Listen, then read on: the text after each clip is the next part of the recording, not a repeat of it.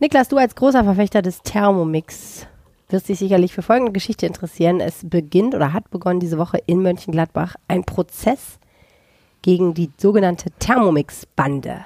Ach du meine Güte. Ja, was hat man sich nun darunter vorzustellen? Also ich stelle mir so einen Haufen von Menschen vor, die zusammen kochen, aber Das wäre ein guter Name für so einen privaten Kochclub, ne? Ja. Thermomix-Bande. es gibt immer das, äh, muss mal schauen, so auf YouTube oder so, gib mal Thermifee ein. Kleiner Tipp. Okay. Ähm, nee, äh, in diesem Fall sind es vier junge Männer zwischen 21 und 28 Jahre alt und die haben Thermomixe verkauft, die sie gar nicht hatten. Ja.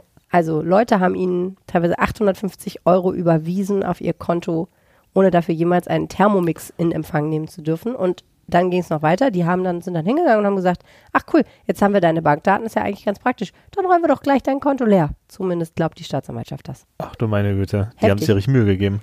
Ja, und es geht noch weiter. Der vermutliche Kopf der Bande, also von dem zumindest die Staatsanwaltschaft glaubt, dass er das ist, soll außerdem eine Frau, die ihn angezeigt hat, eingeschüchtert haben, indem er aus dem Facebook-Account dieser Frau das Foto rauskopiert hat und damit ein Fake-Profil auf einer Erotik-Internetplattform erstellt hat, wonach diese wahllos Geschlechtsverkehr anbiete. Ich zitiere aus dem Artikel.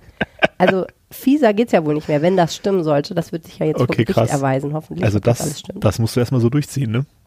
Ja, also das ist schon eine kriminelle Energie. Das ist schon, ich meine, ich muss ja persönlich sagen, ich bin ja, ich finde ja Thermomixe sind ja einfach geschummelt, ne? Ja, das, äh, die Diskussion hatten wir ja schon. Ich bin ja, auf der anderen Seite. Ähm, ich habe ja auch einen zu Hause stehen. Naja, ich, ich will es jetzt auch nicht.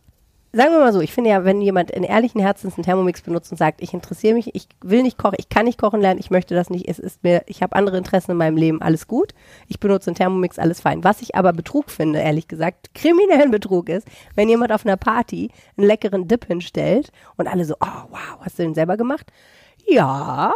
Und in Wirklichkeit hat derjenige nur so einen kleinen Computer bedient und düt, düt, düt, düt, düt, da irgendwelche Zutaten oben reingekippt und der Thermomix hat die ganze Arbeit gemacht. Also ich möchte mich jetzt nicht in deinen Augen herabwürdigen, aber also genau dieser Typ, der den Dip da hinstellt und sagt, mal, den habe ich, ist komplett selber, das ist genau mein Ding. Das echt? bin eins zu eins ich, ja. Wirklich? Ich würde das auf, absolut machen. Warum? Wir machen immer zum. Grillen, machen wir mal Tortellini-Salat. Kann ich übrigens nur empfehlen, ist total toll.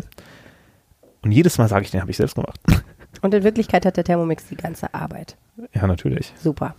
Na gut, also was der Thermomix noch so kann, das präsentiert uns Niklas heute im Laufe der Episode und außerdem haben wir folgende Themen für euch. Genau. Was kommt nach dem Kaufhaus aus? Ähm, wir beschäftigen uns heute mit der Schließung von Galeria und haben dazu einen Experten für die Stadt Mönchengladbach dabei. Denn Gladbach ist ganz besonders betroffen tatsächlich von dieser Ja. Problematik und wir schauen mal, was das eigentlich mit so einer Stadt macht. Richtig. Dann schauen wir uns später die Automatensprenger an und wie gefährlich das eigentlich ist. Ja, in äh, Ratingen sind äh, zuletzt wieder zwei Automaten gesprengt worden mit erheblichen Schäden an den jeweiligen Gebäuden. Und der Clou an der Sache ist, die Anwohner dieser Gebäude hatten vorher dagegen geklagt, dass diese Automaten dort weiter sind, weil sie genau davor Angst hatten. Und außerdem noch die skurrilsten Gerichte des Internets. Es gibt wahnsinnig absurde Dinge, die im Internet als lecker beworben werden. Niklas hat mal eine Liste gemacht. Los geht's. Schön, dass ihr dabei seid. Rheinische Post Aufwacher. News aus NRW und dem Rest der Welt. Herzlich willkommen im Aufwacher-Podcast, wo wir jede Woche nett brunchen und euch dazu einladen, dabei zu sein. Es gibt natürlich wieder was Leckeres zu essen, es gibt auch was zu trinken und es gibt drei tolle Themen, die wir für euch haben. Wir wollen ein bisschen gucken, was die Woche so gebracht hat. Mein Name ist Helene Pawlitzki, ich kümmere mich bei der Rheinischen Post um die Podcasts. Ich bin Niklas Schnelting. Ich kümmere mich auch um die Podcasts als Praktikant. Und wenn ihr wollt, könnt ihr Teil unserer Community werden. Für Feedback, für direkten Kontakt und für Bonusmaterial schickt uns einfach eine WhatsApp an 0160 80 80 844. Wenn ihr mögt, nehmen wir eure Telefonnummer in unseren Verteiler auf und ab und zu kriegt ihr dann mal eine Frage von uns oder wir fragen euch, was ihr von bestimmten Themen haltet. Ihr könnt uns natürlich auch schreiben, was ihr denkt und das hat Sebastian getan. Danke für die Sporttipps. Wusste gar nicht, dass Homeoffice schlecht für die Gesundheit ist. Naja, das ist wahrscheinlich ein Scherz von Sebastian. Habt ihr denn auch dafür Tipps? Niklas, du als Sportskanone, was kann man tun, um in Homeoffice fit zu bleiben? Ja, ähm, ich habe mir natürlich dann ein paar Gedanken darüber gemacht. Und zuallererst kann man natürlich so ein kleines Homeworkout einfach starten. Man kann sich jedes Mal alle ein, zwei Stunden selber so ein Ziel setzen. Okay, ich mache jetzt einmal 10 Liegestütze, 10 Sit-Ups, 10 Kniebeugen, so ganz klassisch. Oder ich suche mir alle drei Stunden ein Homeworkout auf, auf YouTube raus und mache das einmal nach. Ist natürlich relativ anstrengend, aber kann natürlich jeder entscheiden, wie er möchte. Ähm, was ich sehr cool fand, man kann sich, also das ist wahrscheinlich jetzt in Corona relativ groß geworden, man kann sich ein Laufband unter den Schreibtisch stellen. Man muss jedoch sagen, dafür muss man natürlich seinen Arbeitsplatz auch ein bisschen umbauen, denn man braucht natürlich einen Schreibtisch, der auch nach, nach oben fährt, damit man daran stehen kann. Mhm. Und man muss sich so ein kleines, also es ist kein richtiges Laufband, sondern eher so ein automatische Gehhilfe praktisch, auf die man sich draufstellt. Das sieht nur aus wie ein Laufband, nur halt ohne Griff. Okay. Aber man muss sagen, das ist natürlich relativ teuer. Also so kleine Dinger, die kosten so ab 250 Euro. Und Mhm. ich würde bei sowas auch nie die billigsten kaufen, wenn ich ehrlich bin. Da hast du nur Ärger mit. Und man muss natürlich auch den äh, Tisch selber upgraden, was wahrscheinlich auch nicht so billig ist.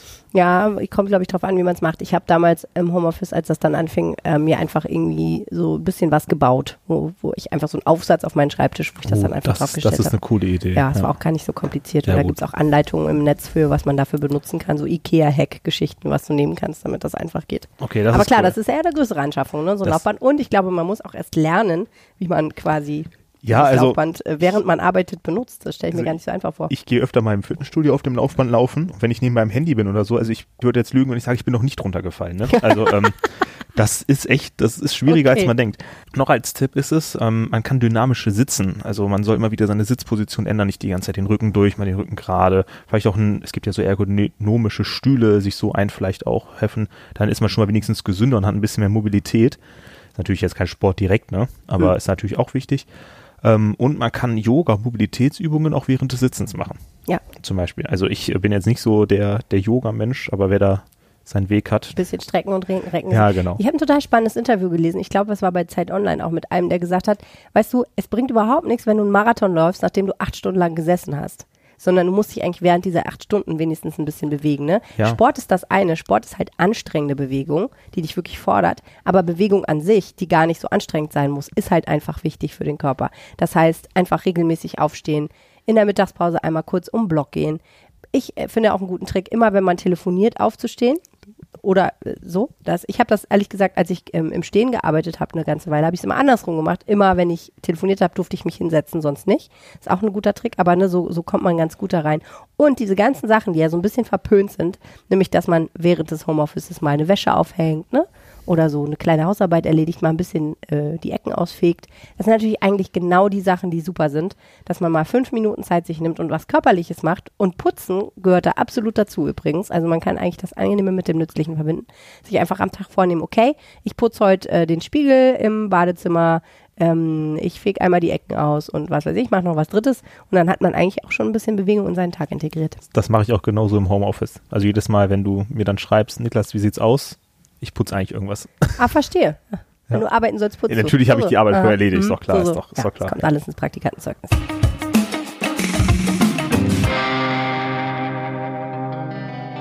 Zuerst schauen wir jetzt einmal auf die Nachrichten aus Düsseldorf und da ging es diese Woche ziemlich viel ums Fahrradfahren.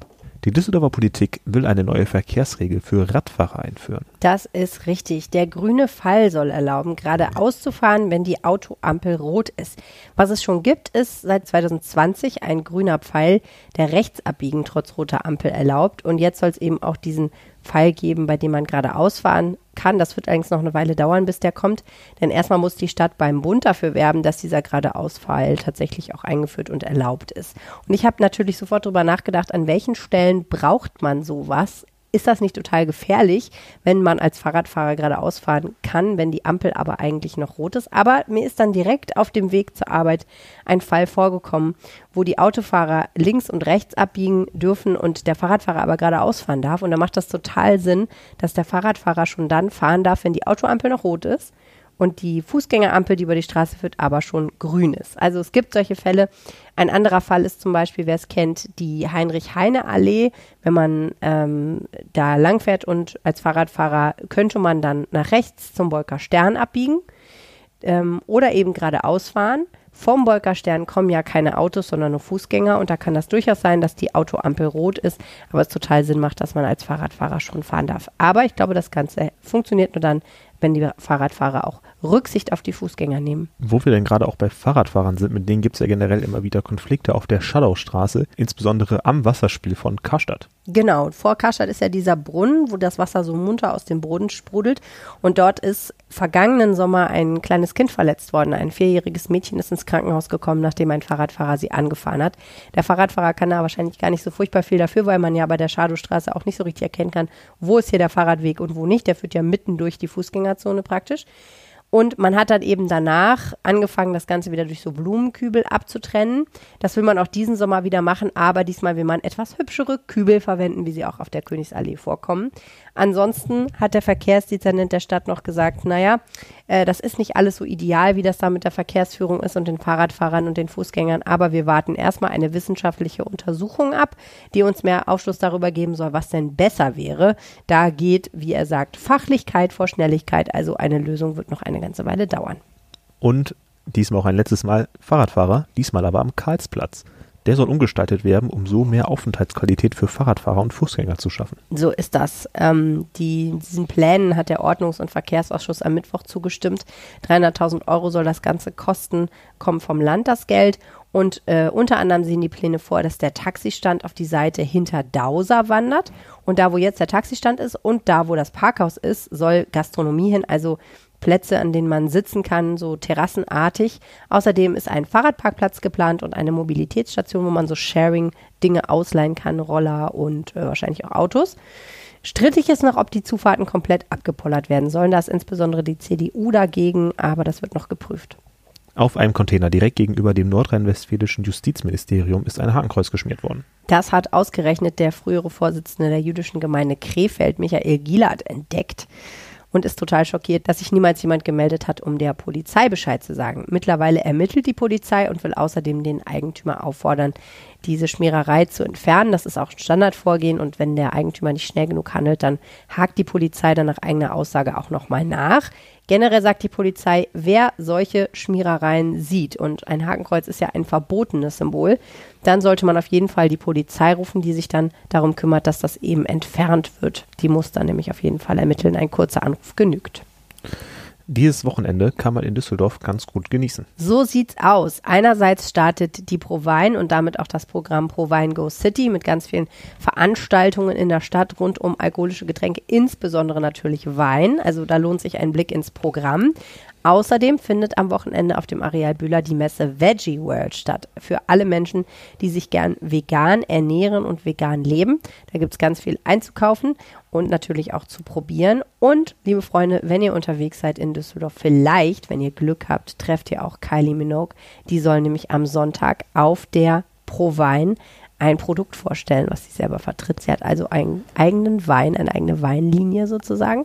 Und es könnte gut sein, vielleicht ist sie ja auch vorher ein bisschen in der Stadt unterwegs. Also wer irgendwo ein Gläschen Shampoos trinkt, der dreht sich vielleicht um und sieht diese sehr kleine, zierliche australische Sängerin. Aber Helene, sag mal, worum geht es diese Woche im Rheinpegel-Podcast? Ja, da gibt es mehr Düsseldorf-News natürlich. Und wir sprechen diese Woche unter anderem darüber, was wir auch hier im Aufwacher-Podcast tun.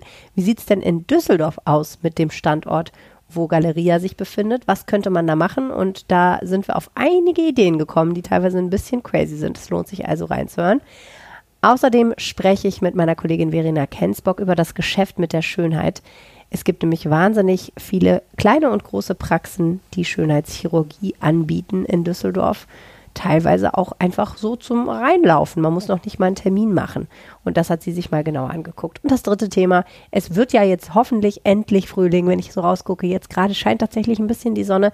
Da ist eigentlich gutes Wetter, um sich mal wieder rauszusetzen. Zum Beispiel an den Stadtstränden. Die haben eröffnet. Und ich habe mit dem Macher gesprochen darüber, was uns 2023 erwartet. Boah, jetzt habe ich aber echt Hunger, ne? Ja, und ich habe uns auch was echt super Leckeres mitgebracht. Ich sehe das schon. Du hast äh, in der Küche geschuftet hier. Ich habe in der Küche geschuftet. Ich habe richtig aufgebaut. Also wir haben einmal hier zu meiner Linken ähm, haben wir Knoblauchbrot, ähm, aber nicht so ein klassisches Knoblauch-Baguettenbrot, sondern so wie so eine Art Zupfbrot. Das ist geil. Ähm, Faltenbrot. Das Faltenbrot ist, so ist das. Ja, genau. Brot. Ich habe das auch selber zusammengefalten, deswegen sieht es auch ein bisschen unästhetisch es aus. Es sieht so ein bisschen so aus, wie wenn der Teppich, wenn man so gegen den Teppich läuft und der wirft dann so Falten, der wird dann so aufgebaut. Ja, also so sieht das aus. In dem Rezept stand WWWW-Form, so dass man die so in Ach so, wie so Ws, okay. Ja, genau, zusammen ja. macht. Geil. Und hier auf der anderen Seite, da haben wir ähm, Nahenbrot, selbst gemacht natürlich. Das hatten wir neulich schon mal im Podcast, das hat der Michael neulich schon mal im Podcast gemacht. Ja, genau. Ich habe das aber jetzt natürlich im Thermomix alles gemacht. Ah ja, wir, richtig. Wir wollten ja über den Thermomix reden. Wir hatten ja eben schon die, Therm die Thermomix-Episode. Ich habe ja. die natürlich alle im Thermomix gemacht. Und aber wie geht das eigentlich? Ich meine, man schmeißt dann die Zutaten da rein und dann. Ja, sind also bei dem Knoblauchbrot war es total easy. Also ich habe wirklich, das ist ganz normaler Brotteig, glaube ich. Ein bisschen viel Hefe war da drin. Ich habe da zwei Packungen Trockenhefe sind allein da drin. Oh Ort, das ist viel. Ja, ähm, Genau, damit das halt sehr aufgeht. Schmeißt alles rein, der Thermomix, der knetet das für ein und dann dadurch, dass das leicht eingeölt ist, ähm, kannst du den dann einfach rausziehen. Es bleibt auch nichts im, also kaum Rückstände von dem Teig im Topf. Also es ist wirklich eine sehr saubere Angelegenheit. Okay. Genau, und hier, das Besondere ist halt diese, also du machst das in so Streifen, tust du da Butter drauf, also so Butter drauf und diese Knoblauchbutter und dann dadurch. Und bei dem Nahenbrot da sind sogar noch Röstzwiebeln mit drin. Oh, Schmeckt sehr gut. Ich hoffe, du magst Röstzwiebeln. Also Ich ich, stehe, to- ich stehe Röstzwiebeln. total auf Röstzwiebeln. das klingt alles Und als gut. Dip mitgebracht habe ich ähm, die Dattelcreme, die wir auch ähm, vor zwei Wochen eigentlich schon mal hatten, wo Ja. ähm, ich dann ein wenig Probleme mit, der, mit dem ähm, Bus bekommen habe. durch den Streik. Hast du neue Dattelcreme gemacht oder ist das die gleiche? Das ist genau dieselbe natürlich. Ich habe die auch extra offen äh, neben der Heizung stehen lassen, damit das auch jetzt richtig gut schmeckt. Da ist auch ganz viel Frischkäse drin, also das sollte sich jetzt entwickelt haben. Das Ausgezeichnet. ist auch allein hier hingelaufen. Einen Also ich bin Bus gefahren, die Dattelcreme ist gelaufen. Nein, ist natürlich ganz frisch und die schmeckt sogar besser als die davor. Mm. Ähm, wir sind ja jetzt auf unserem gesunden Trip, ähm, deswegen da ist natürlich auch Königer Frischkäse drin. Natürlich. Hat mehr Proteine, genau. Verstehe. Ähm, und direkt, direkt daneben, da steht Aioli. Ja. Ähm, das ist aber eine Aioli, wie meine Eltern sie immer machen. Also das nicht so, die schmeckt ein bisschen anders als so gekauft Aioli oder so. Mhm. Ähm, ich hoffe mal, ich bin gespannt, ob sie dir schmeckt. Auch im Thermomix gemacht. Nee, die, das ist selbst gemacht. Okay. Also ich habe nur die Dattelcreme ist aus dem Thermomix. Die wird auch jeder, der einen Thermomix hat, der wird Dattelcreme kennen. Das ist so ein, Alles so ein Ding. Okay, pass auf, dann nehme ich mir jetzt hier mal so ein bisschen Nahenbrot. Ja, genau. Ich Also würde das sagen, das Knoblauchbrot mit Nahenbrot- Aioli würde ich jetzt auch nicht probieren. Es, Äh, Genau, das ist vielleicht ein bisschen viel Knoblauch, aber das tunke ich mir hier so rein. Ach, man darf, soll sich das hier auf den Teller legen wahrscheinlich. Ne? Jetzt habe ich das schon Nein, nein, nein, tunk rein. Tunk rein. Ich habe auch gar keinen Messer das, warte mal, ich mache es aber so, dass, ich, dass du dich nicht ansteckst, mache ich das hier ab. Dann no double dipping. Mhm. Mm. Mm. Das ist eine verdammt gute Aioli. Das ist ein verdammt guter Aioli, ne? Hast du die, hast du die gemacht? Ja. Lügst du auch nicht? Ich lüge nicht. Ich mach die, ich finde, mach die Aioli äh, immer selbst. Wie machst du die? Also das ist echt, das ist wirklich total easy. Also ich, du hast ja, ist ja, Mayonnaise ist ja die Hauptzutat. Ah, du nimmst die Mayonnaise, machst du nicht selber. Ja, nein, natürlich nicht. Es gibt Ja, Leute, die machen das. ja, ich nicht. Das Okay. ist voll aufwendig. Mhm. Ähm, könnte ich im Thermomix auch mal machen. Nee, also du Mayonnaise, ich nehme immer die äh, Tomi Light Mayonnaise. Ähm, ist immer, weiß ich nicht, Hätte ich Ding. nicht gedacht, dass das Light Mayonnaise ist. Das ist ganz schön Tja. lecker. Hm, okay. Tja, und dann äh, tust du, also da ist jetzt nur eine Knoblauchzehe drin. Ähm, also wenn du das ganze Glas Tomi-Mayonnaise nimmst, wenn du so grillen gehst oder so, dann kannst du wirklich auch fast drei Knoblauchzehen reintun. Das schmeckt halt schon ziemlich geil. Dann so ein bisschen, bisschen Zitronenwasser, Salz, Pfeffer und dann bist du schon fertig. Das war schon. Und dann alles verrühren. Schmeckt nicht schlecht, muss man echt sagen. Ja, ne? Wir kriegen ja manchmal Ärger, wir sollen nicht so viel Name-Dropping im Podcast machen, deswegen. Ihr könnt natürlich auch jede andere Mayonnaise nehmen. Man kann jede andere Mayonnaise nehmen. Aber ich finde es Um- erstaunlich, wie lecker äh, das ist dafür, dass Es es jetzt nur darum, Light also ich nehme halt, ich nehme halt Light Mayonnaise. ist. Nicht schlecht. Meistens. Hm, Aber jetzt bin ich mega scharf auf dieses Knoblauch-Faltenbrot. Ja. Warte mal, ich will mir nicht diesen Klumpen nehmen. Reiß einfach ein Stück ab, ist es Mm. egal. Ich habe übrigens dann noch nachgeguckt, man hätte natürlich auch schlauerweise einfach ganz normale Knoblauchbutter nehmen können. Sie ist natürlich auch selbst gemacht, die Butter. Selbstverständlich. Selbstverständlich. Thermomix halt. Mhm. Ich muss sagen, das hat warm besser geschmeckt. Hm, Das ist mit Hefesachen ja oft so, ne? Wenn sie direkt aus dem Ofen kommen, sind sie am geilsten. Aber es ist wirklich auch sehr lecker. Sehr schön, das Das ist auch eine, äh, einfach eine gute Idee, das so, her so zu falten und so. Das muss ich auf jeden Fall machen. So, jetzt kommt die berühmte Dattelcreme. Hello Dattelcreme. Ja, die ist echt super lecker. Bei der Dattelcreme noch wichtig, Was ne? ist denn da drin? da, also klar, Datteln, Frischkäse und Schmand natürlich. Natürlich. Aber ganz wichtig ist, daher kommt auch die etwas dunklere, bräunlichere Farbe. Ähm, da muss Harissa-Paste rein. Das ist ganz scharf. wichtig. Genau, weil ähm, So Chili-Paste, beim ne? Thermomix wird die nämlich ohne Harissa-Paste ähm, nur aufgeführt. Frag mich nicht warum, es schmeckt durch, nur durch diese Harissa-Paste gut. Anderthalb Teelöffel habe ich jetzt genommen für eine Portion Creme. Sehr gut. Magst du scharf?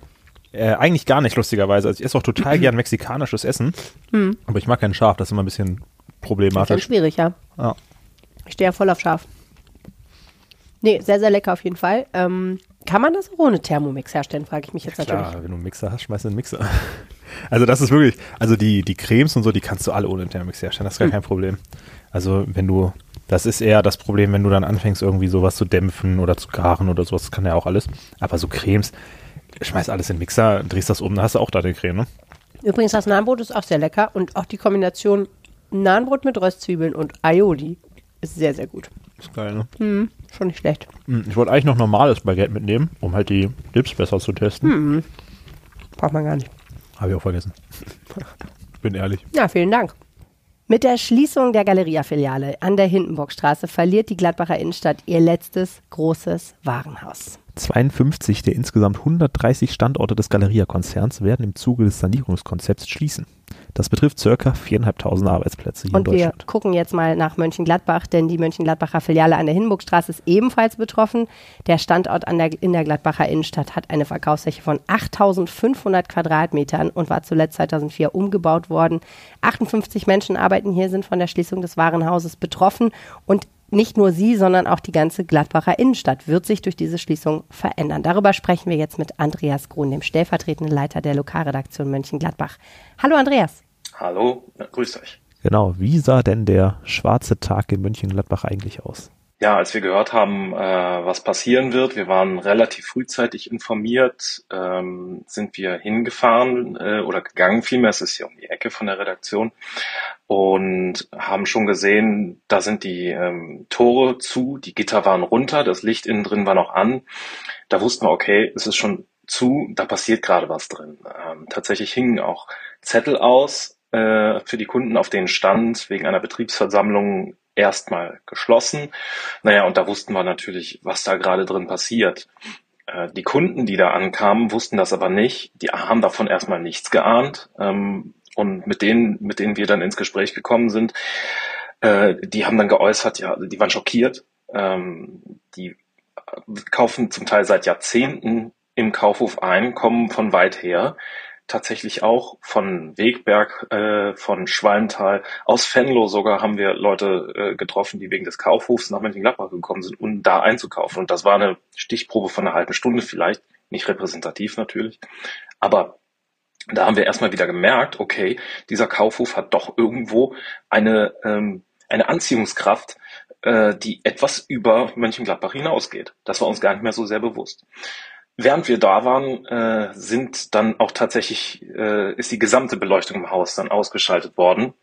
Da haben wir schon geahnt, das wird nicht mehr ähm, öffnen an diesem Tag das kann man ja auch verstehen, dass wenn die Leute da gerade mitgeteilt bekommen haben, dass sie in einem Jahr ihren Arbeitsplatz spätestens in einem Jahr dann verlieren, äh, dann kann man die direkt danach nicht wieder äh, zum Verkauf schicken und sagen, so jetzt äh, erklär den Leuten mal, welcher Ring schön ist oder welches Parfum gut duftet. Da hat man anderes im Kopf. Wie wir dann erfahren haben, äh, als wir am nächsten Tag mit dem Betriebsrat gesprochen haben, es hat viele Tränen gegeben, viele haben geweint äh, bei der Betriebsversammlung, äh, konnten das nicht verstehen, hatten auch schlaflose Nächte aber so ein bisschen hat sich wohl auch eine Trotzreaktion gebildet. Am nächsten Tag waren sie wieder alle da, bis auf zwei. Zwei waren krank gemeldet, das ist ja nun wirklich nicht viel. Und äh, haben weiterverkauft. Das heißt, also die Schließung ist ja noch eine ganze Weile hin. Das wird ähm, erst nächstes Jahr im Januar wahrscheinlich sein. Ähm, ist denn jetzt schon ganz klar, was mit diesen Arbeitskräften dort passiert, mit den Menschen, die dort arbeiten? Nun ja, sie werden alle im April äh, die Kündigung bekommen. Und äh, bis dahin müssen sie sich entschieden haben, was dann mit ihnen ab Januar 2024 werden soll. Sie haben die Wahl oder sollen die Wahl bekommen zwischen äh, einem Wechsel in eine Transfergesellschaft, in der sie dann auf den Arbeitsmarkt wieder vorbereitet werden. Man muss ja auch vor Augen führen, viele arbeiten seit Jahrzehnten dort, sind Mitte, Ende 50, äh, machen seit vielen Jahren nichts anderes. Was sollen die machen jetzt? Obwohl ähm, die Perspektive so schlecht gar nicht ist. Es wird auch im Einzelhandel werden viele Verkäufer gesucht. Aber das ist natürlich erstmal, da denkt man nicht sofort dran, sondern man hat Existenzsorgen. Das ist die eine Möglichkeit, also der Wechsel in eine Transfergesellschaft oder auszuscheiden mit einer Abfindungszahlung, die anderthalb Monatsgehälter hoch sein soll, maximal aber 7.500 Euro. Das ist natürlich für jemanden, der 30 Jahre dort arbeitet, eine sehr, sehr geringe Abfindung. Kann man denn an der Schließung in Mönchengladbach noch was ändern? Ähm, das hat ja in Leipzig und Oldenburg zum Beispiel geklappt, so wie ich gehört habe. Ja, richtig, genau. Am Donnerstag ist ja bekannt geworden, dass fünf dieser 52 Filialen nun doch nicht geschlossen werden sollen. Das hängt natürlich damit zusammen, äh, welche Zugeständnisse die Vermieter jetzt dann doch noch bereit sind zu machen. Ähm, wer jetzt noch sagt, okay, ich gehe noch mal ein bisschen runter mit der Miete, ich schieße euch noch ein paar Millionen für eine Sanierung zu, der versucht dann natürlich Kaufhof oder Galeria äh, davon zu überzeugen, den Standort doch noch äh, zu erhalten. Ähm, das heißt, diese Schließungsliste hat auch so ein bisschen was ja, davon, Druck auf Vermieter aufzubauen, um doch noch ein bisschen mehr rauszuholen. Nun ist es aber so, dass in Mönchengladbach der Vermieter nach Informationen unserer Redaktion zumindest, wir können jetzt keine konkrete Zahlen nennen, aber dass die Miete schon nicht ganz besonders hoch ist und auch schon Zugeständnisse angeboten worden sind. Und darauf ist man nicht eingegangen. Ob da jetzt noch weitere Zugeständnisse gemacht werden, das weiß ich nicht.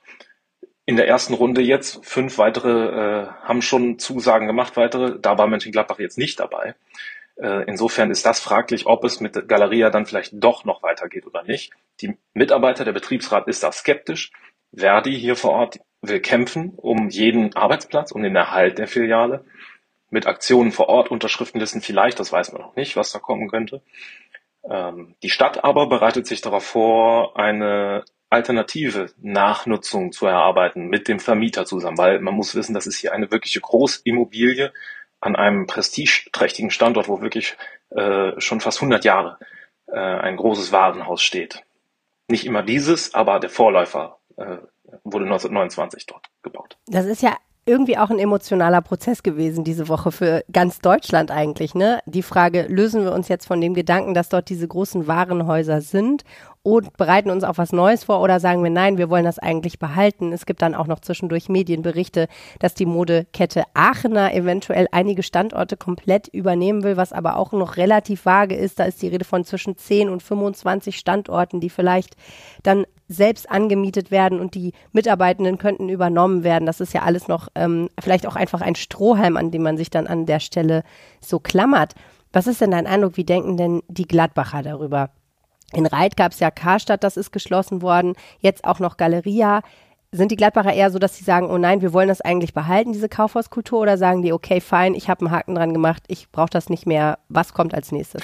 Ja, also die ersten Reaktionen vor Ort waren fast alle identisch. Alle sagten, ja, dann kannst du Gladbach zumachen. Ähm, also da, da machte sich eine große, große Verzweiflung breit, ähm, ja, Fatalismus so ein bisschen ähm, weil hier so vieles schief läuft oder nicht vorangeht. Ähm, wenn man mal ehrlich ist, viele oder, oder das waren ja vor allem Kunden, die dort halt auch immer einkaufen. Viele, die es nicht tun, werden den Kaufhof wahrscheinlich auch gar nicht so sehr vermissen. Und das werden mehr sein, äh, als, als man es vor 30 Jahren äh, sich hätte erwarten können. Wir haben alte Bilder gesucht. Du sprachst gerade an, es ist so äh, was Emotionales. Wir haben unheimlich viele emotionale Geschichten äh, bekommen von Leuten, die echt Erinnerungen mit dieser Filiale verbinden, die da die erste Modelleisenbahn ausprobiert haben. Wir haben Bilder gesehen, da wurden meterhohe Torten angeschnitten, das waren gesellschaftliche Ereignisse. Da standen riesige Gummibären, also riesengroß, aus Gummibären zusammengesetzt und da konnte man dann dran knabbern als Kind. Oder es wurden in der Weihnachtszeit Wintermärchen da aufgeführt drin sowas kann man sich heute gar nicht mehr vorstellen. Das hat es gegeben, da haben die Menschen viele Erinnerungen dran, das ist sehr, sehr emotional. Das war aber das alte Warenhaus von früher, das wirklich ein Magnet war, ein, ein, ein gesellschaftlicher Hotspot, so sage ich mal. Und wer früher so ein Warenhaus geleitet hat, der war auch jemand in einer Stadt.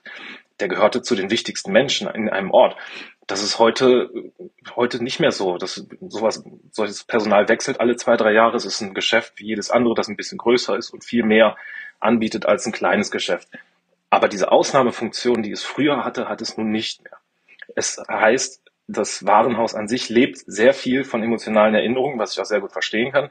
Ich habe auch mein erstes Fußballtrikot da äh, gekauft, damals für 25 Mark in den 90er Jahren und auch nur, weil es so günstig war in einem Sonderangebot, weil es ein Auslaufmodell war. Also ich habe auch Erinnerungen daran.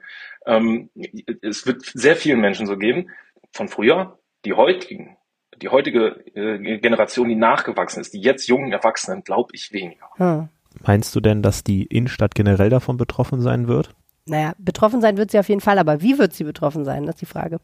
Ja, also wenn ähm, so ein bedeutender äh, äh Händler, der ja doch noch Kundschaft auch aus umliegenden Orten anzieht, verschwindet, dann äh, hat das Auswirkungen. Die Frequenz wird sinken, wenn auch nicht in dem Maße wie früher, aber es gibt Händler drumherum, kleinere Geschäfte, mit denen haben wir auch gesprochen, die, äh, die haben jetzt große Sorgen. Wenn, wenn diese Frequenz wegbricht, die ohnehin nicht mehr ganz so groß ist in den Innenstädten, wie geht's dann mit denen weiter? Da äh, ist die Sorge jetzt groß, dass das einen, einen Effekt hat, der weit darüber hinausgeht, dass da nur ein, nur ein großes Warenhaus verschwindet. Dass dieses Warenhaus, so wie es jetzt da steht, mit 8300 Quadratmeter Verkaufsfläche zu groß ist für heutige Maßstäbe, das ist auch klar. Aber deshalb versucht auch die Stadt, und das ist Teil des Plans, ähm, dort wieder Einzelhandel anzusiedeln, wenn auch nicht in der Größe. Und letztlich liegt die Entscheidung ja natürlich dann beim Vermieter, was da reinkommt und was er damit macht. Wenn er Lust hat, das Ding abzureißen, reißt er es ab. Das glaube ich nicht, aber Er könnte es. Eigentlich ist das ja, wenn man es jetzt mal, wenn man mal davon absieht, wie traurig das ist, für auch für die Beschäftigten und so und, und äh, von der Sentimentalität, aber sich mal ein Stück weit löst, ist es ja ein totales Geschenk, in einer Premium-Innenstadtlage so einen riesigen Platz zu bekommen, mit dem man alles Mögliche machen könnte, rein theoretisch. Jetzt mal Klammer auf, wenn Geld da ist, Klammer zu. Ähm, Wohnungen, Coworking, ähm, Dienstleistungszentrum, Ärzte, alles Mögliche könnte man ja da ansiedeln. Hast du das Gefühl, dass die Stadt Mönchengladbach da mit Fantasie und Kreativität drangeht? Oder sind die noch so ein bisschen in Schockstarre? Schockstarre wäre das falsche Wort, das glaube ich nicht. Ähm, es, wird, es wird ja was getan, aber man muss natürlich wissen, es ist ja nicht der einzige Standort in der Innenstadt hier, der leer ist. Wir haben äh, am anderen Ende der Hindenburgstraße, am oberen Ende Richtung Alter Markt, haben wir einen äh, Saturn gehabt. Ähm, der ist im, liegt im Untergeschoss und der ist schon seit ich weiß nicht, sieben oder acht Jahren leer. Dieser Saturn ist in den, ähm, ins Minto gezogen, das Einkaufszentrum Minto als das eröffnet hat 2015 und seitdem ist diese Fläche leer. Man weiß auch, dass es im Untergeschoss, das ist, das, da kann man keinen Einzelhandel mehr äh, einrichten. Was macht man da? Seit acht Jahren nichts. Darüber ist Pik und Kloppenburg. Die Stadt hat gerade schon einen Studienauftrag gegeben für eine Nachfolgenutzung. Und in diesem Auftrag steht drin, wir gehen davon aus, dass Pik und Kloppenburg da über kurz oder lang rausgeht. Und das war noch vor dem Insolvenzantrag von Pik und Kloppenburg. Das heißt, die Gefahr, dass da der nächste große Leerstand entsteht, ich weiß, kenne die Quadratmeterzahl nicht genau, aber es dürfen so vier bis 5.000 sein. Man hat also in Mönchengladbach einige solcher Flächen, die jetzt schon leer stehen oder die künftig erwartbar leer sein werden. Das heißt, man braucht viele Ideen, was man denn mit diesen ehemaligen Einzelhandelsflächen so anzufangen gedenkt. Letzten Endes entscheiden das aber ja natürlich dann auch die Eigentümer. Das heißt, die Stadt ist ja nicht Eigentümer von solchen Immobilien und kann damit machen, was sie will, sondern sie gehören irgendwem. Und wenn die, diese Immobilien leer stehen und er sagt, dann stehen sie halt leer, dann stehen sie leer. Da kann eine Stadt dann wenig machen. Also bisher zumindest hat sie wenig rechtliche Möglichkeiten. Und die Gefahr, dass es so, zu so einem Leerstand kommt, ist gar nicht so klein, weil in vielen Fällen haben Immobilien einen gewissen Buchwert. Das heißt, sie stehen in äh, den Büchern eines Eigentümers mit einem gewissen Wert drin und äh, den er ähm, dann korrigieren muss, wenn er merkt, okay, ich muss mit der Miete runter, ich kann nur noch weniger erzielen oder sie vielleicht mit Verlust verkauft. Das heißt, er muss dann, äh, er schreibt rote Zahlen. Und manchmal kann das auch zu Problemen bei, äh, bei Unternehmen führen, wenn man äh, so große Abschreibungen tätigen muss. Das muss in dem Fall nicht so sein, aber es kann durchaus äh, einen Immobilieneigentümer äh, dazu verleiten, erstmal an der Situation nichts zu verändern, auch wenn er keine Miete einnimmt. Hm. Wow, interessant. Ähm, Andreas, du bist ja jetzt unser Gladbach-Experte. Was würdest du dir denn für den Standort wünschen? Was würde ich mir wünschen? Also ich glaube, ähm, es wäre auf jeden Fall wünschenswert, da nochmal eine äh, Einzelhandelsnutzung reinzubekommen, aber nicht in der Größe. Ich glaube, man, äh, man muss kreativ sein, man muss über äh, kulturelle Nutzung nachdenken ähm, vielleicht kleine Ausstellungsflächen. Man braucht, äh, ähm, man braucht ein wenig Gastronomie, denke ich. Man braucht äh, Freizeitaktivitäten, also Möglichkeiten, dort seine Freizeit zu verbringen. Denn das ist ja letzten Endes das, was eine Innenstadt heute bieten muss. Freizeitwert, Aufenthaltswert äh, für die Menschen, die dorthin kommen sollen, aber auch wollen nicht mehr nur einkaufen. Das ist eben nicht mehr das, was die Menschen in die Innenstädte lockt. Und letzten Endes natürlich auch Wohnungen, das ist ganz klar. Ich kann mir vorstellen, dass da in diesem Gebäude, das nun mal sehr groß ist, das muss man wahrscheinlich auch dann sanieren einigermaßen und natürlich auch umbauen, aber da oben die oberste Etage, hey, da kann man wahrscheinlich ein prima Penthouse reinbauen, eine Rooftop-Bar draus machen und du hast einen wunderbaren Blick über Mönchengladbach. Kann ich mir super vorstellen. Wie wäre es mit einem Dachpool fürs Penthouse? Gladbach schaut nach vorne, Andreas Grund schaut mit. Vielen herzlichen Dank fürs Gespräch. Gerne. So, du kommst ja bekanntlich aus Hahn, lieber Niklas. Ich komme aus Hahn, ja. Ja, und äh, auch Hahn hat schon Bekanntschaft mit Automatensprengern geschlossen. Ja, leider. Ähm, ich weiß gar nicht jetzt, wie lange es genau her ist, aber bestimmt schon vier, fünf Monate sogar fast. Da wurde bei uns die Deutsche Bank, da gab es auch eine Automatensprengung. Die sieht jetzt mittlerweile auch halbwegs normal wieder aus. Da gab es richtig lange keine richtige Tür, aber das Gebäude wurde auf jeden Fall auch stark beschädigt, ja. Es gibt jedes Jahr Dutzende solcher Fälle in ganz Nordrhein-Westfalen, habe ich festgestellt. Und das läuft ja eigentlich immer gleich ab. Die kommen in den frühen Morgenstunden, die sprengen diese Geldautomaten, sammeln super schnell das Geld ein und sind dann mit sehr schnellen, meistens geklauten Autos wieder auf der Autobahn und äh, fahren ganz schnell über die Grenze, weil sie wissen, dann werden sie wahrscheinlich nicht geschnappt. So läuft das ab. Richtig, klingt nach einem guten Plan für Hm. nächste Woche, oder? ja, ähm, ähm, es, es geht so. Äh, wir können ja mal darüber sprechen, was alles getan wird, um das zu verhindern. Aber es ist klar, das ist ein Riesenproblem. Vor ungefähr einem Jahr hat der Innenminister Herbert Reul eine sogenannte Taskforce ins Leben gerufen, um dagegen vorzugehen. Und man stellt aber fest, es ist immer noch nicht wirklich besser geworden. Am Mittwoch gab es wieder einen Fall, beziehungsweise sogar zwei Fälle in Ratingen. Offenbar die gleichen Täter haben dort ähm, zwei Automaten, die an gegenüberliegenden Seiten einer Straße angebracht waren, gesprengt und dabei auch tatsächlich das Haus, in dem diese Automaten jeweils waren. Das eine ist so drinnen gewesen, der Automat, innerhalb einer Filiale, und das andere war so an der Außenwand angebracht, haben sie ganz erheblich beschädigt. Und das Pikante daran ist, dass die Anwohner, also die Menschen, die in diesem Haus leben, das ist nämlich oben auch mit Mietwohnungen, schon vor Gericht geklagt haben, weil sie gesagt haben, wir wollen eigentlich gerne, dass der Eigentümer dieses Hauses der Bank verbietet, dort einen Automaten zu haben, weil wir glauben, früher oder später wird dieser Automat gesprengt und wenn das nachts passiert und das Haus stürzt ein, dann sind wir halt tot. Und das Gericht hat aber gesagt, ganz vor kurzem, nee, nee, nee, so läuft das nicht. Ähm, die Eigentümer können natürlich eine Änderung des Mietvertrags machen, aber das, dazu können die Mieter die Eigentümer eben nicht zwingen. Und ähm, ja, solange die Eigentümer dazu nicht bereit sind, reicht halt diese abstrakte Gefahr, es könnte vielleicht dazu kommen, dass dieser Automat gesprengt wird, nicht aus, um äh, dem, der Bank zu verbieten, dort einen Geldautomaten zu haben. Hätten Sie es in diesem Fall mal gemacht, oder? Geht es denn den Anwohnern gut in dem Haus? Oder ja, das- also das ist, ist niemand verletzt worden. Es ist ja immer so haarscharf, ne? Ähm, das hat auch Herbert Reul nochmal gesagt vor einem Jahr, als er diese Taskforce vorgestellt hat. Es ist eigentlich ein Wunder, dass noch keiner verletzt wurde, weil die Sprenger auch immer brutaler vorgehen. Die benutzen halt, früher haben die Gas benutzt, um das zu sprengen. Mittlerweile benutzen die Festsprengstoff, was halt wirklich eine große Sprengkraft hat. Die Verwüstung ist immer echt enorm. Ähm, ich meine, aus der Logik der Täter ist das natürlich klar. Ne? Wenn die schon sprengen, dann wollen die auch, dass das auf jeden Fall klappt und nicht, dass der alte Automat da so halb irgendwie kaputt geht, sondern die wollen ja wirklich dann an das Geld ran. Aber ähm, es ist halt schon oft so gewesen, dass hinterher die Statik der Häuser enorm gefährdet war und man gesagt hat, okay, es ist zwar jetzt noch nicht eingestürzt, aber wir können das Haus auch nicht so stehen lassen. Ist ja auch klar, wenn man mal- im Untergeschoss einfach etwas sprengt, ne, das ist ja, Ja. schon fast ein Wunder, dass die meisten Häuser einfach ganz normal stehen bleiben. So sieht's aus. Ähm, du hast eben gesagt, es gibt so eine Sonderkommission, die sich darum kümmern sollte. Hat das denn bis jetzt funktioniert oder eher so mäßiger Erfolg? Mm, Also ich kenne tatsächlich keine Zahlen. Ähm, es ist ja erstmal gut, dass sich darum intensiv gekümmert wird. Es ist halt so, NRW ist extrem betroffen von dieser Problematik. Einerseits leben wir halt in einem Ballungsgebiet. Das heißt, hier gibt es Städte, es gibt sehr viele Automaten einfach, ne? Ist ja klar, viele Menschen, viele Geldautomaten. Und wir sind auch nah an der niederländischen Grenze. Das heißt, wir sind eigentlich so als Bundesland relativ prädestiniert für solche Fälle. Es gibt hier einfach, passiert hier einfach sehr, sehr oft. Und ähm, Gleichzeitig sind die Täter halt total ausgeklügelt unterwegs. Zum Beispiel haben die festgestellt, dass sie, wenn sie geschnappt werden, gerne geschnappt werden, weil sie an Tankstellen halten und dort auf Überwachungskameras zu sehen sind. Seitdem nehmen die sich ganz oft Benzin mit.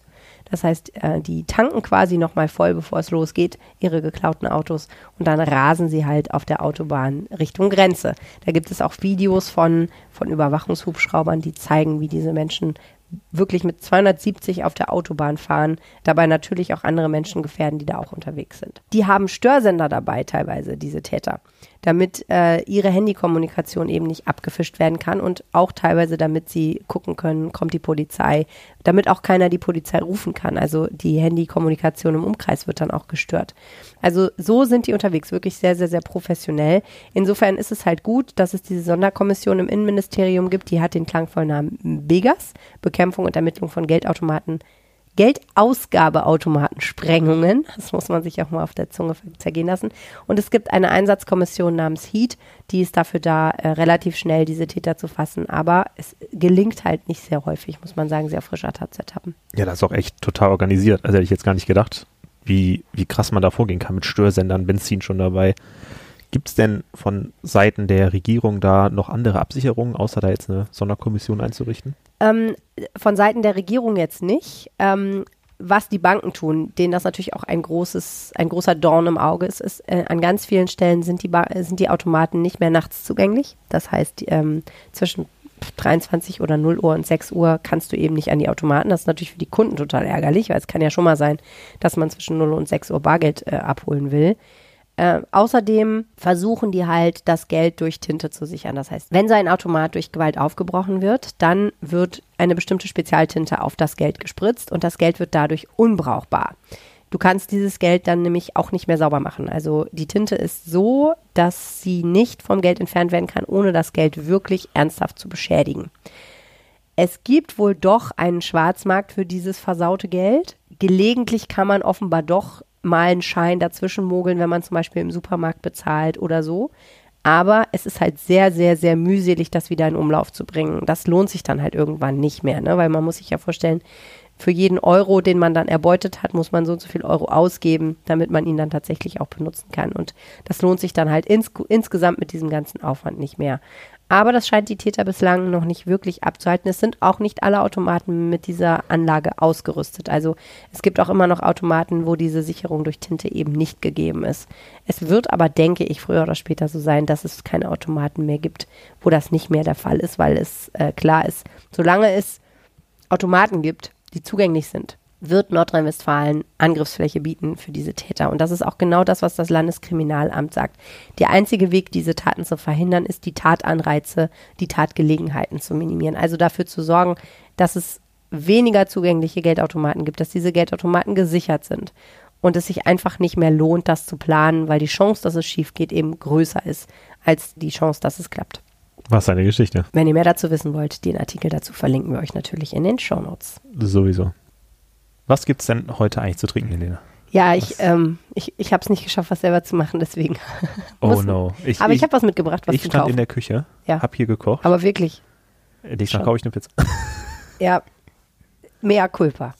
Aber ich habe gedacht, alles, was ich machen könnte, äh, wäre ähm, heute einfach nicht so spektakulär. Deswegen habe ich gedacht, wir probieren einfach mal einen Smoothie, den man hier, wo wir aufzeichnen, in den Shadow-Arkaden trinken kann.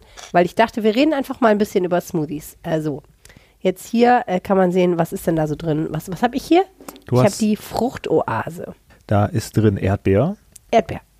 Birne. Birne, lecker.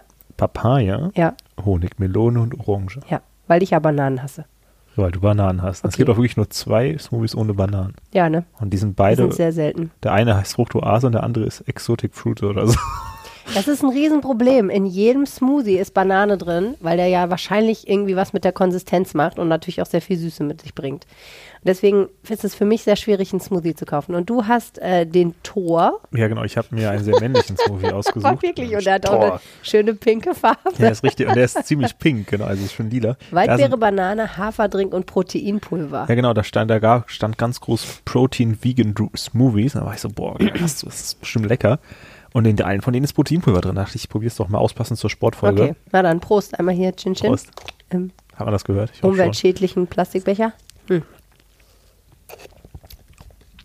Also meiner schmeckt sehr gut, wobei ich glaube ich kein Fan von Haferdrink bin. Mm, ist super lecker.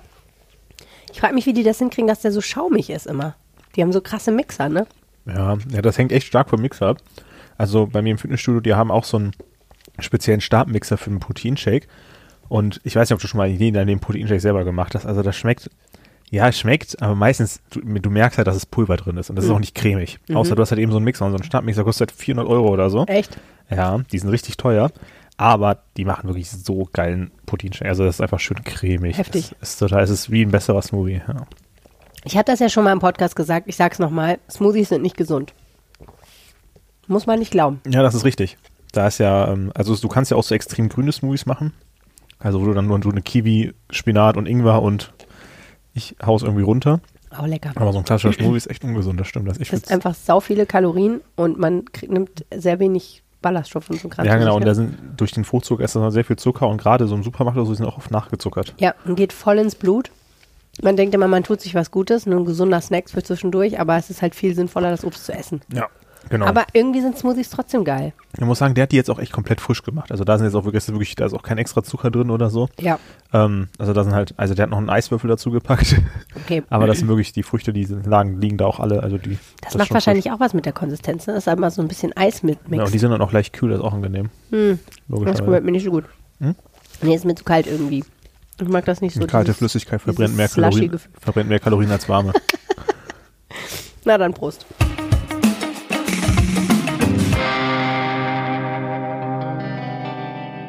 Was ist das Absurdeste, was du je gegessen hast? Das Merkwürdigste, was du je gegessen Das hast? merkwürdigste, was ich je gegessen habe. Okay, lass ich mal kurz überlegen. Das weiß ich nicht. Keine Ahnung. Bei uns ist das ja immer so, ähm, meine Tochter sagt irgendwie Gurke, Pizza. Und ich denke dann so, hm, Gurkenpizza. Eigentlich gar nicht so eine schlechte Idee. Und dann überlege ich halt, wie würde das Sinn machen, eine Gurkenpizza herzustellen? Also ich glaube, das Schlimmste, was ich mal gegessen habe, also Gurkenpizza wäre auf jeden Fall das Allerschlimmste, was ich gegessen habe. Aber ich bin ja zum Beispiel ein ziemlicher Verfechter von Pizza Hawaii, ne? Oh. Ja, richtig, so reagieren 50% der Leute, ist ja wirklich sehr geteilte Meinung. Ich finde das total super. Es gibt halt eine gute Ja. Seite der Macht und eine böse Seite der Macht. Und Pizza Hawaii ist definitiv auf der bösen Seite der Macht. Ja, Du würdest lachen, aber ich bin voll auf der bösen Seite der Macht. Ja, aber ne, ich meine, da muss ich ja auch zugegebenermaßen, ne, man soll ja auch open-minded sein für sowas, ne? Ich finde halt, das Problem an Pizza Hawaii ist einfach die Trashiness der Zutaten. Ich glaube, wenn man das mit richtig guten Sachen machen würde, ne, dann wäre das gar nicht so schlecht. Ich meine, ich esse ja für auch dich eine Schinken. gute und- Ananas. ja, eben, genau. Eine gute Ananas zu nehmen, schon mal. Keine Dosenananas. Ja, aber Dosenananas ist doch voll lecker. Ja, aber wenn du dann, stell dir mal, also ich esse ja zum Beispiel auch, äh, sagen wir mal, Schinken und Melone ist ja eigentlich auch eine absurde Kombination. Ja, aber ist total lecker. Richtig aber total lecker. Ja. Genau. Ja, und wenn man jetzt so eine Pizza Hawaii macht mit so öseligen Ja, Kochschinken aus der Verpackung und dann auch noch so Dosenananas, aber wenn man das richtig geil macht, dann ist vielleicht Pizza Hawaii gar nicht so schlecht. Könnte ich mir das vielleicht. schon eher vorstellen. Können wir mal ausprobieren. Kannst du ja nächste Woche mitbringen. Oh, das ist eine gute Idee. Vielleicht machen wir das. Mal sehen. Ähm, vielleicht mache ich kalte Toast, Pizza Toast. Hawaii. Oh, Toast Hawaii, das ist richtig, das ist richtig super. Also Toast Hawaii, das ist ja so der, der, also bei, bei mir war das jedenfalls so in der Kinder, das gab es total oft. Auch mit so einer kleinen Glacé-Kirsche drauf. Im Original ist da ja noch so eine kleine, kleine karnierte Kirsche drauf, ne? Okay, nein, das nicht. Das war immer schon die klassische Dosenananas, aber in so einem ganzen Stück mit so einem Loch in der Mitte. Ja, ja, klar. Die auf das Toast. Okay, pass auf. Ich überlege mir mal was, vielleicht, vielleicht beleben wir im nächsten Podcast mal äh, den Toast Hawaii wieder und gucken, ob wir Das einen guten wir. Toast Hawaii herstellen können. Das ist gar nicht so einfach. Aber Lene, ich würde dich jetzt mal fragen. Ich habe hier ein richtig cooles Gericht rausgesucht und würde dich gerne mal fragen, ob du das schon mal gegessen hast. Hast du schon mal Schwarzwälder Kirschflammkuchen gegessen? Nein, aber ich bin interessiert. Das ist total super. Also du musst dir wirklich jetzt so einen Flammkuchen vorstellen. Das ist ja so eine Art Pizza. Mhm. Ne? Also ähm, ich zum Beispiel mag ja keinen Flammkuchen, aber es gibt ja Leute, die lieben das richtig. Und dieser Flammkuchen, der ist, der wird ja normalerweise, kommt da so ein bisschen Schmand drauf, irgendwelche grünen Zwiebeln oder sowas. Der ist belegt mit frischen Kirschen, Schmand, Vanillepudding und natürlich Schokoladeneis und mit Schokoladensplittern. Du hast einfach, nimmst diese Schwarzwälder Kirschtorte und haust die einfach mal richtig schön auf den Flammkuchen und dann hast du einen Schwarzwälder Kirschflammkuchen. Aber warte mal, das, das habe ich noch nicht so ganz verstanden. Also im Grunde genommen ist das doch einfach eine Schwarzwälder Kirschtorte, nur ohne Biskuit und stattdessen mit einem Flammkuchenteig. Ja, Okay. Eigentlich schon. Es geht halt darum, dass man dieses, weil Flammkuchen ist ja wirklich sehr herzhaft, das ist ja, glaube ich, Blätterteig ist das ja, glaube ich, so in die Nee, Richtung geht das. So Art Mürbeteig, so ein Pizzateig mehr. So. Also tatsächlich, Also tatsächlich. Ist, also ganz Aber- dünn, aber also so ein knuspriger Teig. Aber im Ja. Grunde genommen, es ist einfach ein süß belegter Flammkuchen. Ja. Finde ich gar nicht so absurd. Finde ich ganz okay. Schwarzwälder wäre ich dabei. Aber es gibt ja auch Sachen, die sind halt wirklich Klassiker der deutschen Küche. Und Ja. da denkt man sich so, hä? Wer hat sich das denn ausgedacht? Oh ja. Also da fällt mir jetzt direkt ein, ähm, ach so, Saumagen. Schon mal gehört? Ja, hab schon mal gegessen. Echt? Ja, klar. Okay, krass. Ich war mal in einem Pfälzer Restaurant und habe gedacht, ah, jetzt kann ich endlich Saumagen essen. Und was soll ich dir sagen, es ist super lecker. Echt? Also, Ja. tut mir leid, ich habe mir das, ich habe mir das angeschaut. Also das wäre etwas, was ich ja gar nicht essen würde. Was ist das denn? Ja, das ist, Erzähl ähm, uns mal. das ist ja so eine, ähm, ja, das hat sich für mich jetzt angehört wie so ein bisschen äh, so eine Art Schweinegulasch. Nee, es ist mehr so, du musst es dir vorstellen, wie so eine Art Wurst ist es eigentlich. Also es ist so eine, so eine Farce, so eine Fleischfarce, die ist halt gefüllt in diesen Saumagen und du hast im Prinzip, hast du so große Scheiben, so wie Mortadella so ähnlich auf dem Teller. Ah, okay. Ja. Da habe ich das ganz falsch verstanden. Ich dachte, man kocht so eine Art Suppe oder Gulasch in diesem Schwein. Es geht übrigens um einen echten Schweinemagen, das ist jetzt kein Ja. Begriff oder so. In diesen Schweinemagen und dann isst man das da einfach raus. Aber was ist daran absurd? Ich meine, wenn du ein Würstchen isst, dann, Ja, dann ist, ist das ja, ja auch Darm, im ja. Darm, genau. Ja. Also es ist jetzt halt nur ein Stück weiter höher gerückt und es ist ein bisschen dicker. Ja, nee, wie gesagt, ich habe mir das anders vorgestellt. Also ich habe mir irgendwie das so richtig barbarisch vorgestellt. Man nimmt so ein paar Holzstäbe, Barisch. klickt da diesen, diesen Magen drauf, kippt alles in den Magen und dann brät man das da drin. So habe ich mir das irgendwie vorgestellt. Nö, ist mehr wie so eine Wurst. Ja, es hört sich echt interessant an. Ähm, also echt leckerer, als ich mir dann ja doch vorgestellt habe. Und du meintest, man kann die nur im Pfälzer Restaurant essen? Naja, die kommen aus der Pfalz. Ich glaube, sonst kriegt man die nirgendwo.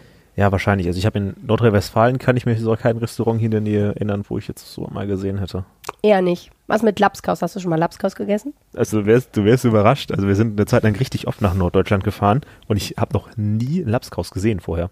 Gesehen. Naja, es Gesehen, ist auch nicht also- so ein hübsches Gericht, sag ich mal. Ja, also es wurde mir jetzt, kam jetzt auch auf keiner Karte, ich kann mich jetzt nicht dran erinnern, wahrscheinlich gab es, aber das ist auch aus gepökeltem Rindfleisch, rote Beete, Gewürzgurken und Matjes. Das muss man ja auch erstmal, Auch noch ein Spiegelei dabei. Ein Spiegelei dabei, das muss man sich auch erstmal auf der Zunge zergehen lassen. Ja, im wahrsten Sinne des Wortes. Im Also ich finde es lecker. Ich, ich esse es so, ich esse sowas ja gerne, aber es sieht wirklich nicht sehr hübsch aus. Es hat so eine rosaliche Farbe und sieht so ein bisschen aus, als wäre es schon mal gegessen. Muss man nicht unbedingt machen. Das kann ich mir vorstellen. Jetzt gucken wir mal ins Rheinland. Das ist ja zum Beispiel was, was ich noch nie gegessen habe und wo ich auch nicht so scharf drauf bin. Himmel und Erde. Jetzt kann ich mal zurückschlagen, das gab es bei uns früher richtig, richtig oft. Hm. Man muss sagen, wir haben es nicht mit Blutwürstchen gemacht, sondern mit Leberwurst. Also wir haben einfach die Leberwurst geschnitten und dann in der Pfanne gebraten. Du lachst, es ist total lecker und ich esse eigentlich keine Leberwurst. Ja, das Ding ist, ich sage jetzt, oh, aber ehrlich gesagt, ähm, vor Gras ja genau das gleiche eigentlich. Ne? Entenstopfleber ist ja genau das gleiche. Das habe ich noch nie gehört. Naja, das ist natürlich jetzt auch super, super teuer, aber im Grunde ist es auch nichts anderes als Leberwurst.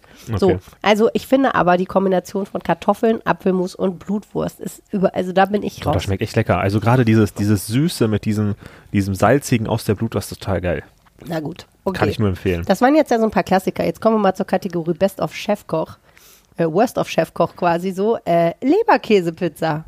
Ja, ähm, also ich, die Idee des Gerichts ist es, glaube ich, den Leberkäse als Pizzaboden zu nutzen. Okay. Ähm, das Also überbackener Leberkäse eigentlich. Ja, das hört sich jetzt spontan auch gar nicht so schlecht an, Nö. aber ich glaube, es schmeckt richtig schlecht. Ich auf jeden Fall macht es sehr, ist es sehr herzhaft, glaube ich. Kommt natürlich darauf an, was der. Pizzabelag ist. Ja, also in dem Rezept waren waren es jetzt, glaube ich, Mais, Zwiebeln und natürlich eben Gouda zum Überbacken. Klar, Wie jetzt Mais mit Leberkäse schmeckt, das ist eine Kombi, die ich noch nicht ausprobiert habe. würde ich essen. Aber was wäre, wenn man jetzt, sagen wir mal, eine Thunfischpizza mit Leberkäseboden macht? Ho, ho, ho. I Eine Pizza Hawaii mit Leberkäse. Okay. Aber ähm, ich habe noch viel coolere Sachen. Hast du schon mal Fenchelsalat gegessen? Klar. Jetzt stell dir mal so ein richtig tolle Salamischeiben da drin vor. Würdest du drin? ihn dann da drin, so mit so untergemischt, würdest du es dann immer noch essen? Wenn es untergemischt wäre, nicht. Nee. Also was ich mir schon vorstellen kann, ist so ein Fenchelsalat mit so Orangen und so, so schön angemacht und so. Und dann nebenher so ein bisschen Antipasti-mäßig so eine gute italienische Salami in dünnen Scheiben. Das kann ich mir vorstellen. Ja, dann probier doch mal den Fenchelsalat mit Salami aus. Ja, sehr, sehr schön. Aber wo ich absolut raus bin, 100 Prozent, ich esse ja alles, aber keine Bananen, sind das Rezept für Bananensteaks, was du gefunden hast. Ja, also ich, ich muss auch sagen, ähm, ich habe es jetzt auch nicht so wirklich ganz verstanden, wie man das jetzt machen soll. Also in erster Linie kann man sich das, glaube ich, so vorstellen, man hat sich so ein schönes Steak gemacht, ganz schön mit Pfeffer und Salz darüber. Und dann soll man sich eine Champignon-Rahmsoße vorstellen, aber statt Champignons tut man halt eben Bananen What? in Kaffeesahne gebraten. Was? Oh, das ist ja widerlich. Das hört sich auch, glaube ich, genauso an, wie es schmeckt. Ähm, also ich kann mir das auch gar nicht vorstellen, wie man auf die Idee kommt, Bananen in Kaffeesahne anzubraten. Welcher Irre denkt sich sowas aus? Also ich kenne so gebackene Bananen aus dem Ofen, dann vielleicht noch einen schönen Likör drüber oder sowas, aber jetzt nicht, ähm, Also wir waren ja neulich in der Kantine in, äh, bei uns in der Redaktion, ne? Und da wurde irgendwie gesagt, es gibt ein Süßkartoffelcurry mit gebackener Banane. Und wir haben gerätselt, bevor wir in die Kantine gegangen sind. Was sind das für gebackene Bananen? Was ist das? Ist das jetzt so gebackener Banane wie beim Asiaten als Nachtisch? Im Backteig? Ich kenne das nur in so einer Alufolie Banane eingewickelt, dann in den Ofen oder so. Und dann Nee, das habe ich auch so, noch nie gesehen. Es hätten ja auch Bananenchips sein können, so Kochbananen frittiert. Oh, das hört sich cool es an. waren ja. tatsächlich einfach Bananen paniert und frittiert. Und dann wurde einem Wow. noch gesagt, man soll die einfach hinterher essen als Dessert. Okay, wow. Keiner hat das verstanden. Aber ich habe jetzt noch eine richtig gute Kombi für uns rausgesucht. Mhm. Und zwar, hast du schon mal von der bekannten Currywurst-Pizza gehört? Nein. Okay, also es ist wirklich eine Currywurst-Pizza, wie man sich jetzt das genauso vorstellt, ist Pizza mit Currywurst drauf, ein bisschen Ja. Pommes noch. Okay. Und als klassische Beilage jetzt hierzu habe ich dann das Rezept gefunden, Currywurst-Salat. What? Und das ist doch total super. Man hat seine schöne Currywurst-Pizza und regt daneben so einen kleinen Beilagensalat und damit es nicht gesund wird, nehmen wir doch einen Currywurst-Salat. Okay. Ähm, Muss nicht.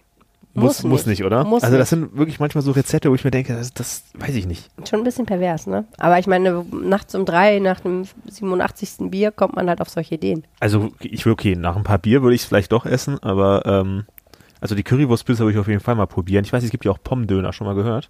Ja, habe ich auch noch nie probiert, habe ich auch immer Also in. Hahn ist das ganz cool, das ist richtige Spezialität. Da hast du den, den Pommdöner nicht in so einer Dose, in so einer Box, sondern im Döner wirklich. Also da hast du wirklich einen Döner und da oben drauf ist halt eine Pommes Mayo. Ja, also das mit den Pommes im Sandwich, ne, das ist ja so ein marokkanisches Ding. Und, oder so ein, ich würde mal sagen, mh, ein Ding von der afrikanischen Mittelmeerküste. Ne? Die Tunesier machen das ja auch. Die tun ja auch immer Pommes rein in so ein Sandwich. Das hört sich eigentlich jetzt spontan hört sich eigentlich ganz gut an. Es ist eigentlich, ein- ja, aber es sind sehr viele Carbs. Ich Ja, verstehe klar, immer nicht, das ist schon hart. Also da noch, du hast so ein fettes Brot, wo da noch was drin ist und dann hast du da noch Pommes drin, das ist schon krass. Apropos Bier übrigens, letztes Rezept für heute, Bierkuchen.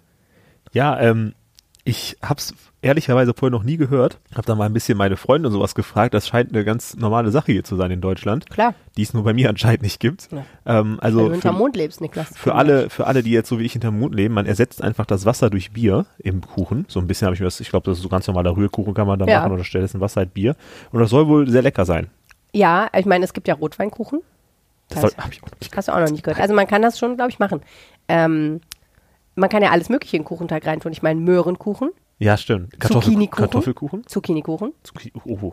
Ist auch sehr lecker. Ich hatte letztens. ähm, Oder äh, rote Beete Schokoladenkuchen. Sehr, sehr lecker. Okay, das hört sich jetzt gar nicht Man schmeckt an. das auch nicht mehr, Ich hatte letztens zum Geburtstag hatte ich eine Aperol Spritztorte. Die war Uh, auch richtig gut. nicht schlecht. Ja. Und? Bist du betrunken geworden? Nee, muss, muss man ehrlicherweise sagen, ich glaube, das geht so ein bisschen verloren beim Backen, oder? Der glaub kann ich ich, auch, kann ich ja. mir vorstellen. Aber, bei es- einer Torte ist es ja eingerührt, vielleicht in die Creme und dann wird man Ja, wieder ein bisschen mehr vielleicht. Das war schon echt lecker. Also es hat auf Das jeden klingt Fall- auf jeden Fall gut. Das könntest du nächste Woche ich hatte, ich hatte auf jeden Fall äh, eine ziemliche Alkoholfahne danach, muss man ehrlicherweise Okay, also sagen. war nur dann auf jeden Fall Kuchen. doch Alkohol drin. Ja, vielleicht. Aber ist bei Rumschokolade ja auch so. So sieht's aus. Leute, wenn ihr am Wochenende was trinkt, tut das aber bitte ein bisschen mit Vorsicht. Das war der Aufwacher am Wochenende. Vielen herzlichen Dank fürs Zuhören. Wenn euch dieser Podcast gefällt, dann abonniert uns doch gerne in eurer Podcast-App und bewertet ihn mit 5 Sternen. Dann freuen wir uns. Genau, wenn ihr uns was sagen möchtet, Feedback und Themenideen gerne per Mail an aufwacher.rp-online.de oder per WhatsApp an 0160 80 80 844. Die Nummer findet ihr auch auf rp-online.de slash Aufwacher. Mein Name ist Niklas Schnelting. Mein Name ist Helene Pawlitzki. Schönes Wochenende. Ciao, ciao. Mehr Nachrichten aus NRW gibt's jederzeit auf RP Online. rp-online.de